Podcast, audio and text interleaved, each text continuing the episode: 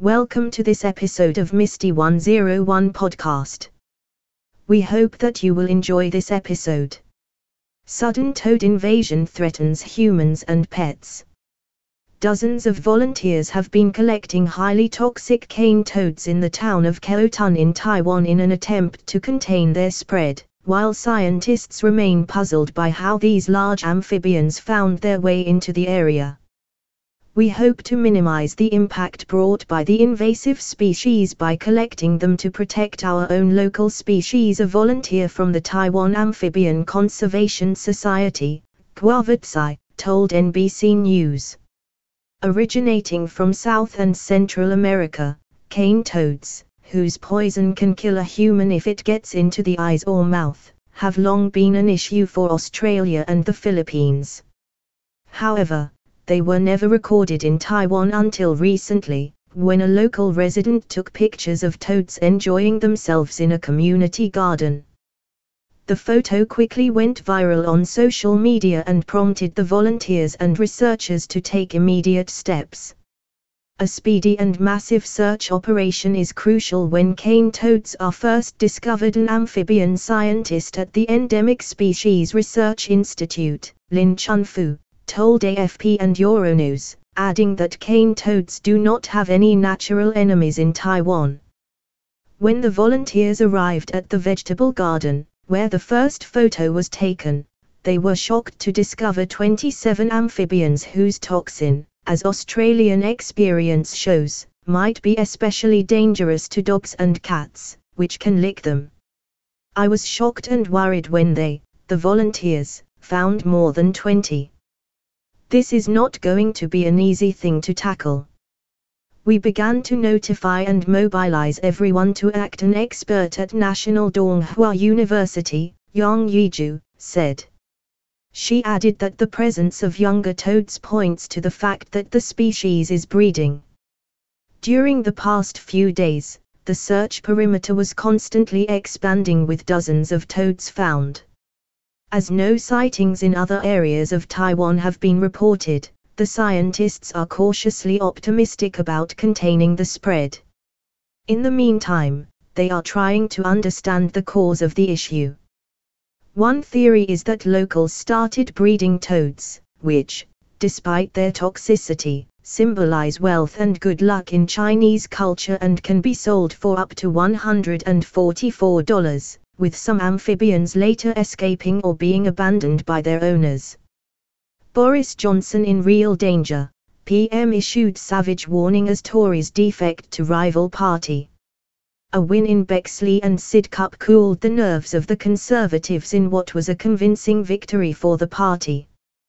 With a by-election being held in North Shropshire, to replace the departing Owen Paterson, there is now a real sense of worry that an upset could be on the cards.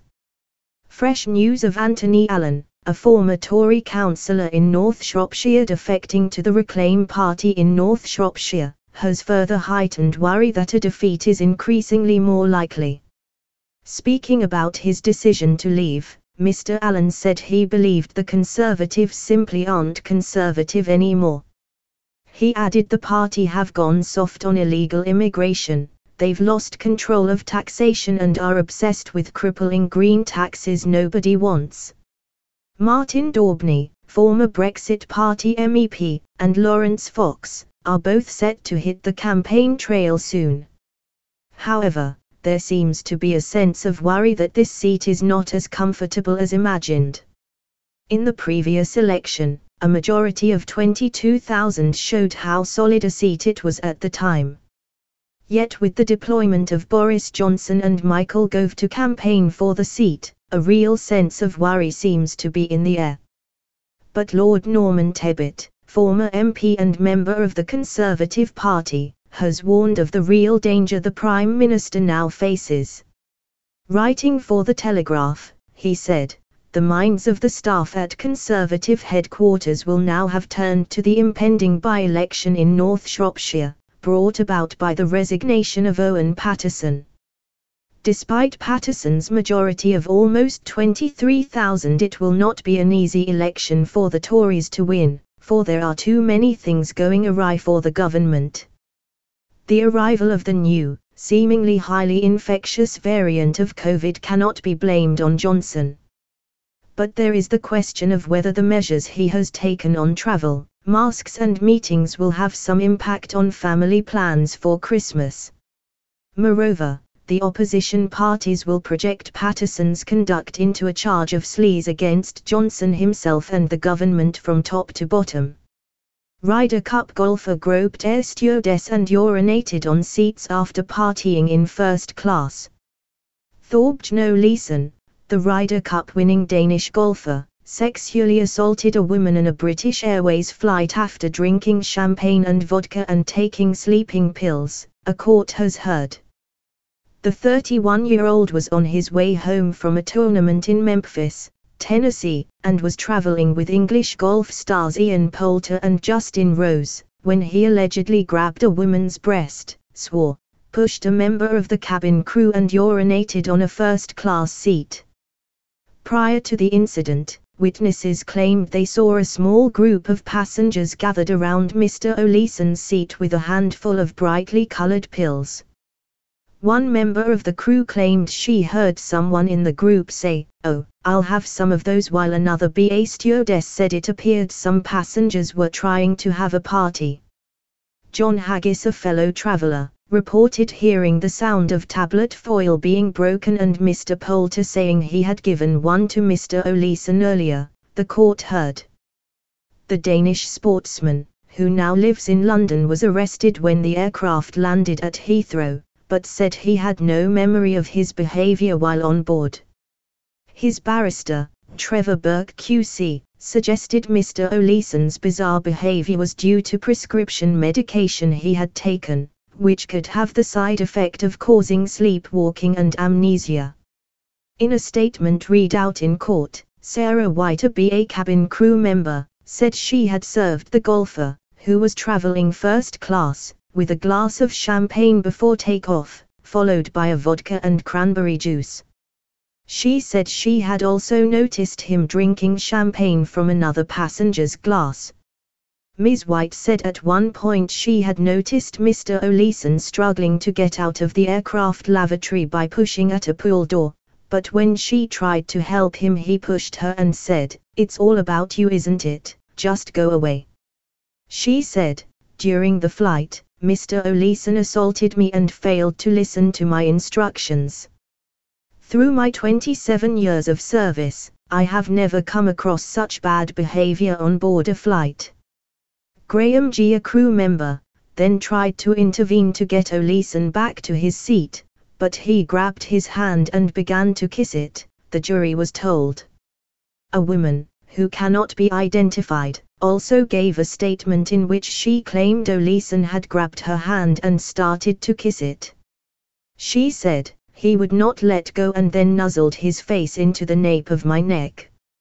I felt he clearly didn't know what he was doing. He had his right hand around my back. With his left hand, he then grabbed my breast and moved his hand over my right breast. I felt shocked, he had overstepped the mark the court heard that Mr. Poulter also a member of Europe's Ryder Cup team felt his fellow golfer was in a good mood and very jovial when he boarded the flight. He said he had taken some sleeping tablets but had not given any to Mr. Olesen. I was unaware of what happened. I assisted with bringing him back to his seat. He looked a little bit worse for wear and I just assumed he had too much to drink he explained. At one point during the flight, Mr. Rose a former world no. 1 golfer and winner of the Olympic title in 2016 was allegedly seen by cabin crew opening his overhead locker and removing a small medicine bottle before going to speak to Mr. Olesen. He then approached a member of the crew and said, he hasn't taken anything because I found this tablet in the area where he was sitting the court heard. Mr. Burke, defending, told jurors they would have to decide what prompted his bizarre behavior. He said they should consider an alternative explanation to the prosecution case that he drank too much liquor and was drunk. He explained that Mr. Olesen had taken melatonin and zolpidem sleeping tablets and with the combination of alcohol he would have had no control or memory over his actions. Zolpidem, better known under the brand name Ambien, is a common prescription medication used to treat short-term sleeping problems, jurors heard. The QC told jurors Olesen's partner, Lauren Zaffer, an accountant at Price Waterhouse Coopers, had bought Ambien tablets online to treat her insomnia. The defense case is that he took the prescription only medication along with melatonin, commonly used to manage jet lag. The court heard that none of the substances Olesen may have consumed were on the World Anti-Doping Agency, WADA, banned list. Mr. Olesen denies sexual assault, assault by beating and being drunk on an aircraft on the 29th of July 2019. The trial at central London's Aldersgate House Nightingale Court continues. Russia and India strike alarming partnership in defiant message to Biden, great power. A 10-year defense technical cooperation agreement and a one-year oil contract were among the deals signed as Mr. Putin met Indian Prime Minister Narendra Modi for talks in New Delhi.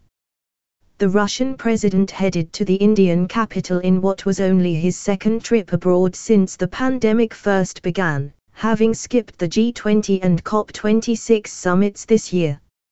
India also confirmed that Russia began deliveries of its long-range S-400 ground-to-air missile defense system this month, raising threats of U.S. sanctions. Mr. Putin snubbed the U.S. when he hailed India as a great power as the pair bolstered ties, despite Washington's attempt to strengthen its relationship with New Delhi. The U.S. had set up the Quad Security Pact with India, Japan, and Australia raising concerns in both Beijing and Moscow. But now it appears that New Delhi is aligning itself more closely with Moscow.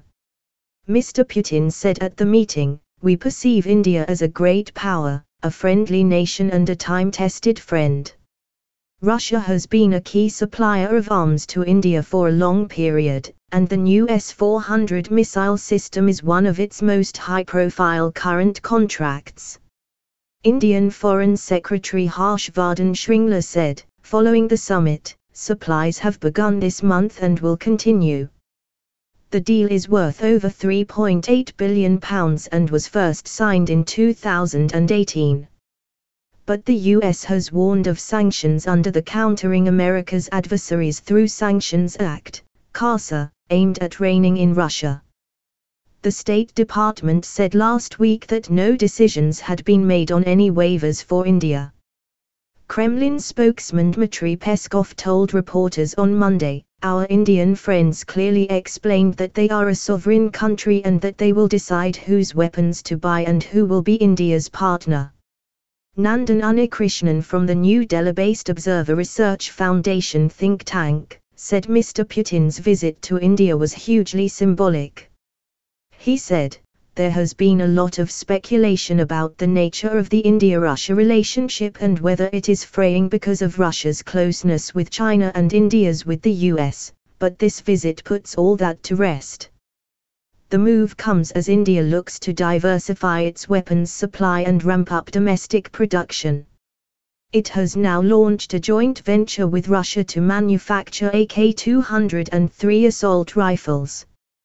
Kalashnikov Concern said Monday that it had agreed on a contract to supply more than 600,000 AK-203 assault rifles manufactured in India for the Indian Defence Ministry. As well as weapons, Russia's state-owned energy firm Rosneft also confirmed it will supply nearly 2 m tons of crude oil to Indian Oil Co., IOC, next year and the two countries struck up 28 investment pacts signed which include deals in the petrochemical, gas and fertilizer sectors. Under the Rosneft IOC deal, the Russian energy firm will supply oil from the Black Sea port of Novorossiysk to the Indian firm in 2022. The two companies had signed a similar deal in February 2020. Strengthening partnerships in the petrochemical sector were also discussed at the 21st India Russia Summit. India's Ministry of External Affairs said, both sides, appreciating the strength of the Indian petrochemical market, agreed to expand collaboration through Russian participation by way of investment, technological and other ways of collaboration in Indian petrochemical sector. YouTube reveals staggering amount of incorrect copyright claims. In a first-of-a-kind report, YouTube revealed that in just the first half of 2021 the site received over 729 million copyright claims, of which over 3.6 million were disputed as being incorrect. Copyright claims, which have long been the bane of many a YouTuber's existence, are oftentimes not only overly aggressive, but sometimes simply incorrect and exploitative. Creators have long complained about the implementation of YouTube's copyright system, which can lead to videos being completely taken down, audio muted, or ad revenues going to the claimant before a creator could even dispute the claim. According to YouTube's report, over 2.2 million copyright claim disputes in the first half of 2021 were settled in favor of the content creators, representing over 60% of disputed claims. The Copyright Transparency Report does not, however, specify what losses the creators incurred while challenging these claims. The report is the first of its kind, and YouTube promises to release it biannually going forward. The main issue people have with the system, which the report itself admits isn't perfect, is that there is little to no means to stop companies from filing false copyright claims. So the problem has persisted for many years on the platform, and many content creators have started relying on other means of monetizing their content, such as Patreon and other similar subscription platforms.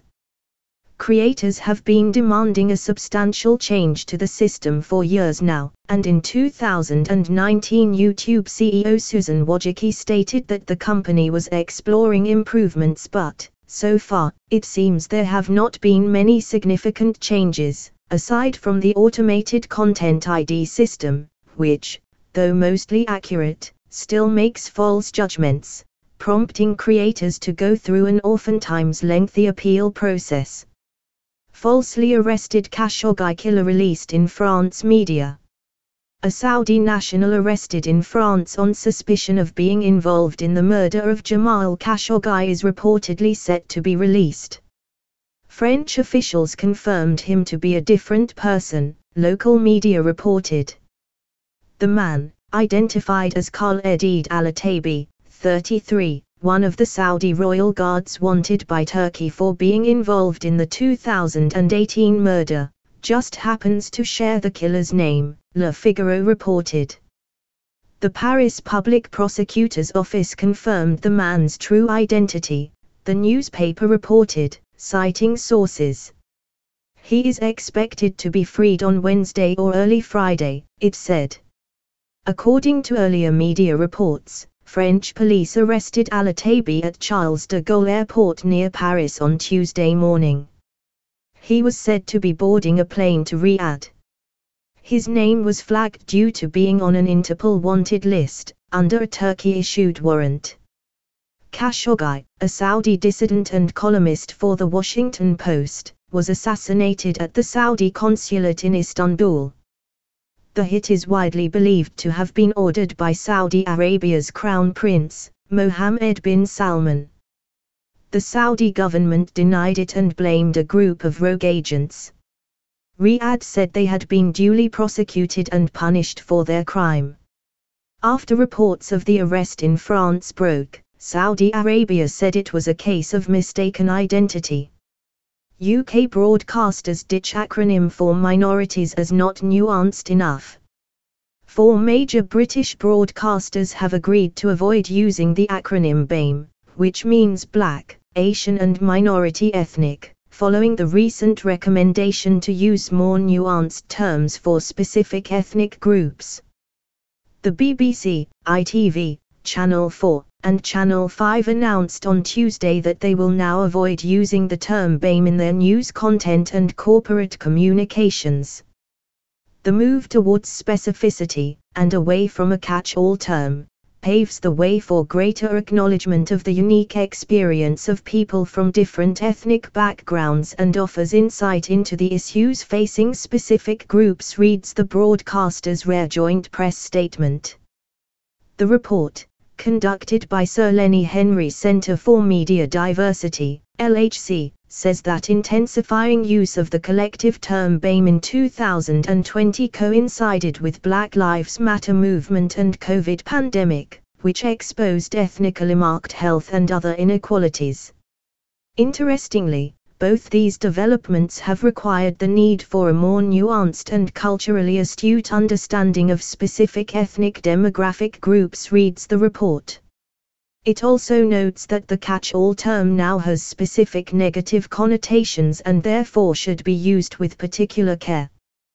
The advice for the broadcasters was to choose more specific ethnicity describing definitions and to limit the use of the acronym by reported speech.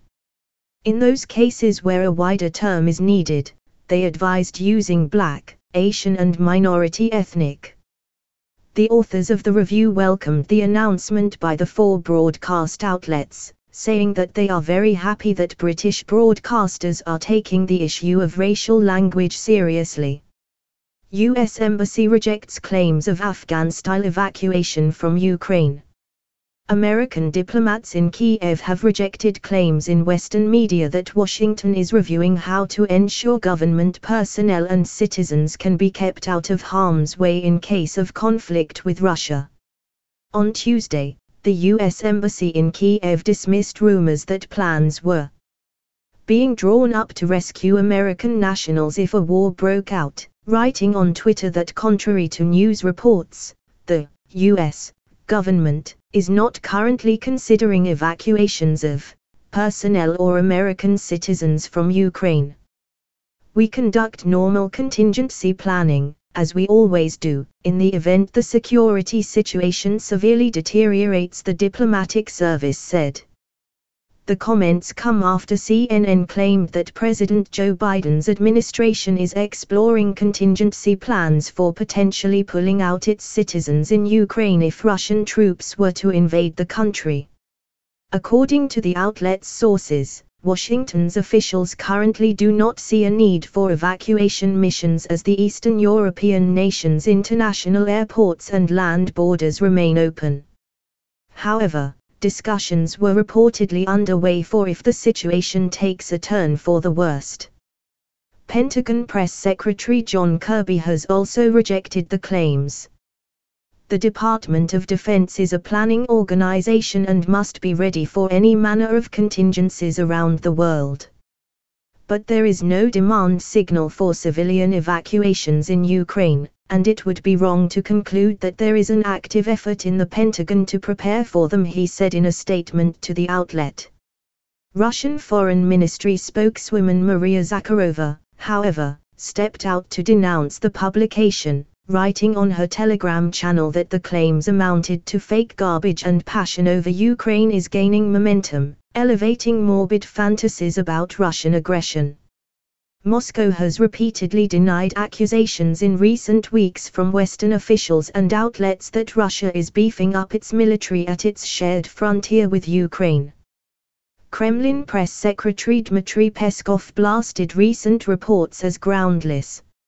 In early November, a report from U.S. news site Politico, which alleged Russian troops were being deployed in increasing numbers near the Ukrainian border, came under fire from officials.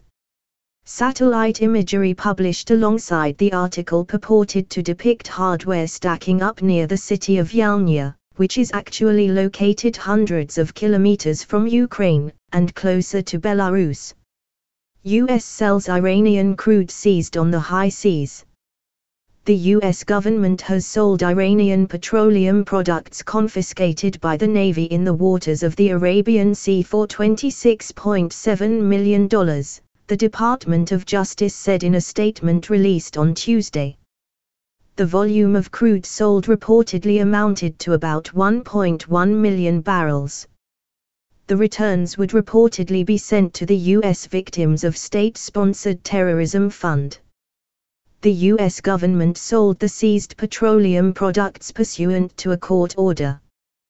The net proceeds of that sale, $26,681,397.67 before interest, may be directed, in whole or in part, to the U.S. Victims of State-Sponsored Terrorism Fund now that the case has concluded the Justice Department said. The statement doesn't specify when the maritime forfeiture operations were conducted, but claims that the petroleum products were seized from four foreign flagged tankers in or around the Arabian Sea while en route to Venezuela. It is also not clear if the seizure of Iranian crude was legal under international and U.S. laws. A Justice Department website says America has authority under international law to enter into agreements to stop, search, and detain foreign vessels on the high seas that are suspected of trafficking in illicit drugs.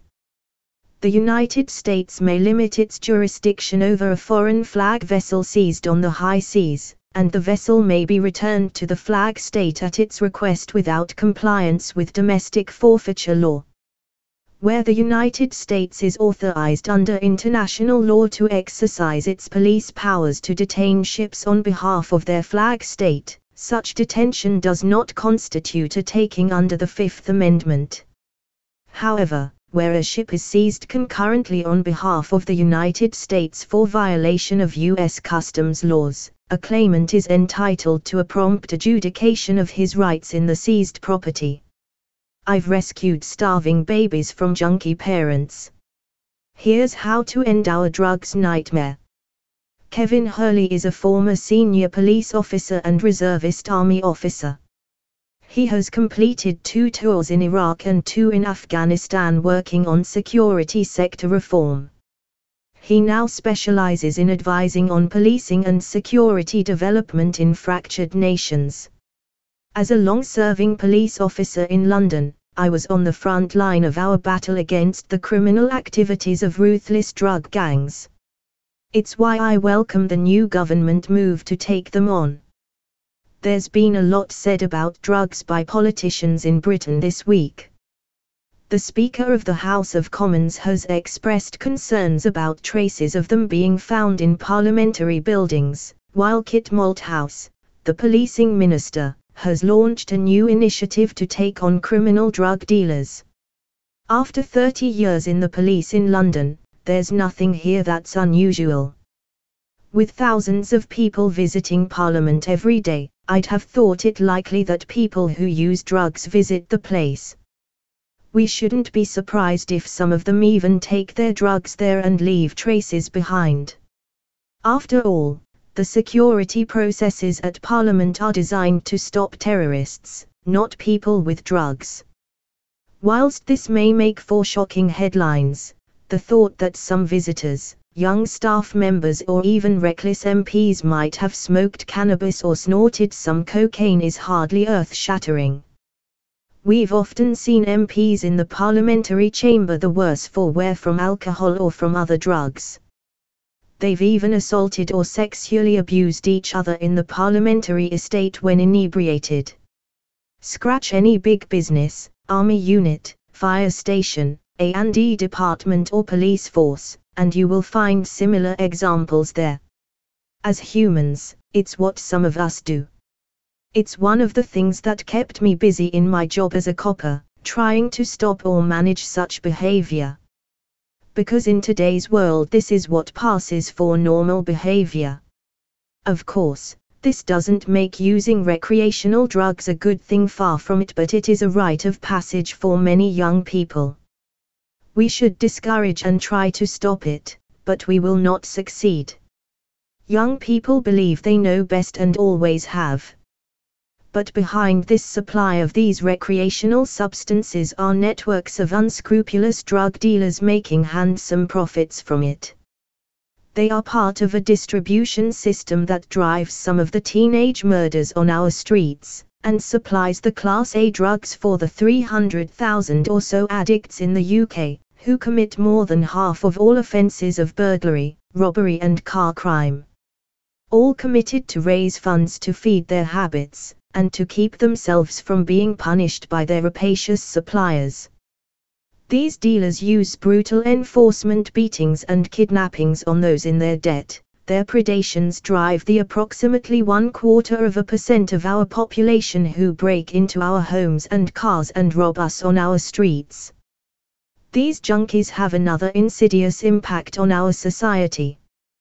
They end up ill with things like septicemia and HIV by injecting drugs into their bodies and become a big burden on the NHS. Others who abuse strong forms of cannabis end up with severe forms of psychotic behavior that manifests itself in domestic violence, child abuse and violent, often unprovoked, attacks on the street. This all costs a lot of public money and time to manage. And results in untold pain and sadness. These criminal dealers are also behind the misery and abuse that causes so many vulnerable young children to suffer awful and neglected lives. I suspect when we look into the circumstances leading to the dreadful and cruel murder of six-year-old Arthur Labinjo Hughes, we will see the part that drugs played in setting up the conditions for this child to be killed by his father and stepmother. I've seen it many times before. I've taken starving, filthy babies from their stinking urine-soaked cots while their parents lay slumped on the floor of their council flat in a drug-induced stupor. Completely oblivious to the overflowing and fly-blown rubbish thrown in every corner of their flats or the nauseating smell of drying dog feces on the sticky carpets and stained sofas. That is why I say we should get over the latest statement by the Speaker and concentrate on what the policing minister is saying. I know Kit Malthouse from his days when he was both Deputy Mayor for Policing and Member of the London Assembly for West London. At the time, I was the Borough Commander for Hammersmith and Fulham and later Area Commander for West London. I used to meet with Kit regularly to discuss crime matters. He always asked me to explain why troubled and disadvantaged areas on my patch, such as the White City Estate and Shepherd's Bush, had the best crime reduction of all the 32 boroughs in London. I could have said it was my leadership, but that would have been wrong. I had a truly visionary number two, and I gave him his head to use hand-picked specialist plainclothes squads to go after low-level drug dealers who supplied the burglars, robbers and car criminals. The uniform patrol and neighborhood officers supported this and were equally focused. I backed my deputy's strategy in the face of demands from the Met's hierarchy to follow their latest plans to disband our drug squads and those concentrating on robbery, burglary and car crime. I refused, I knew what we did worked. Kit loved what we were doing, backed me, and asked why the rest of the Met didn't copy it. I suggested he ask my bosses at Scotland Yard. He did, and I was called up and accused of spying for the deputy mayor, who keeps telling us to copy what you do at Hammersmith and Fulham. It was made very clear that what I did was not going down well with some of the top brass. Not surprisingly, promotion didn't follow for me.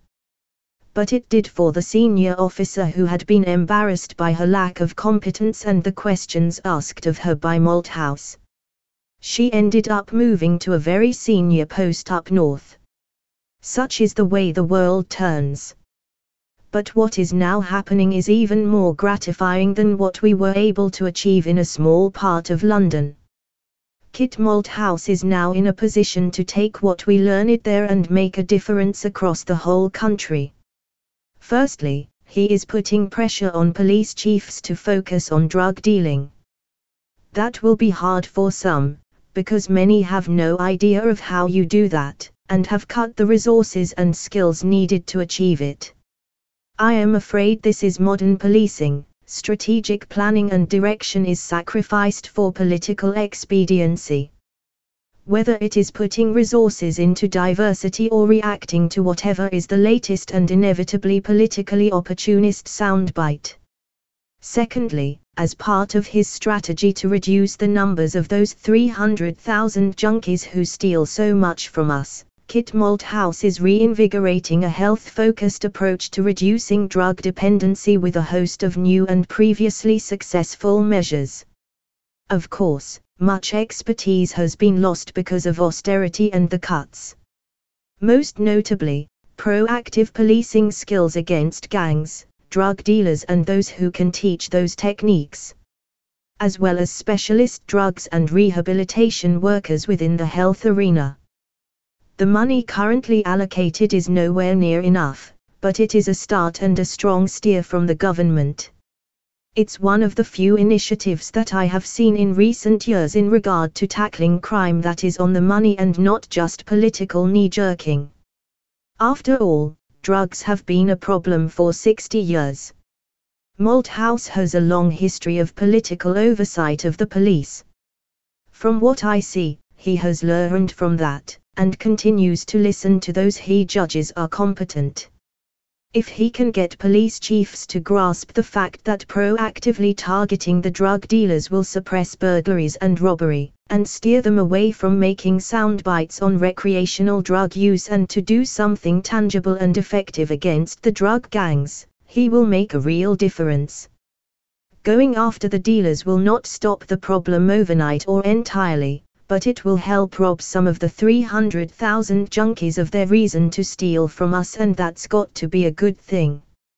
Finally, we seem to have a politician who knows what he is doing in his post.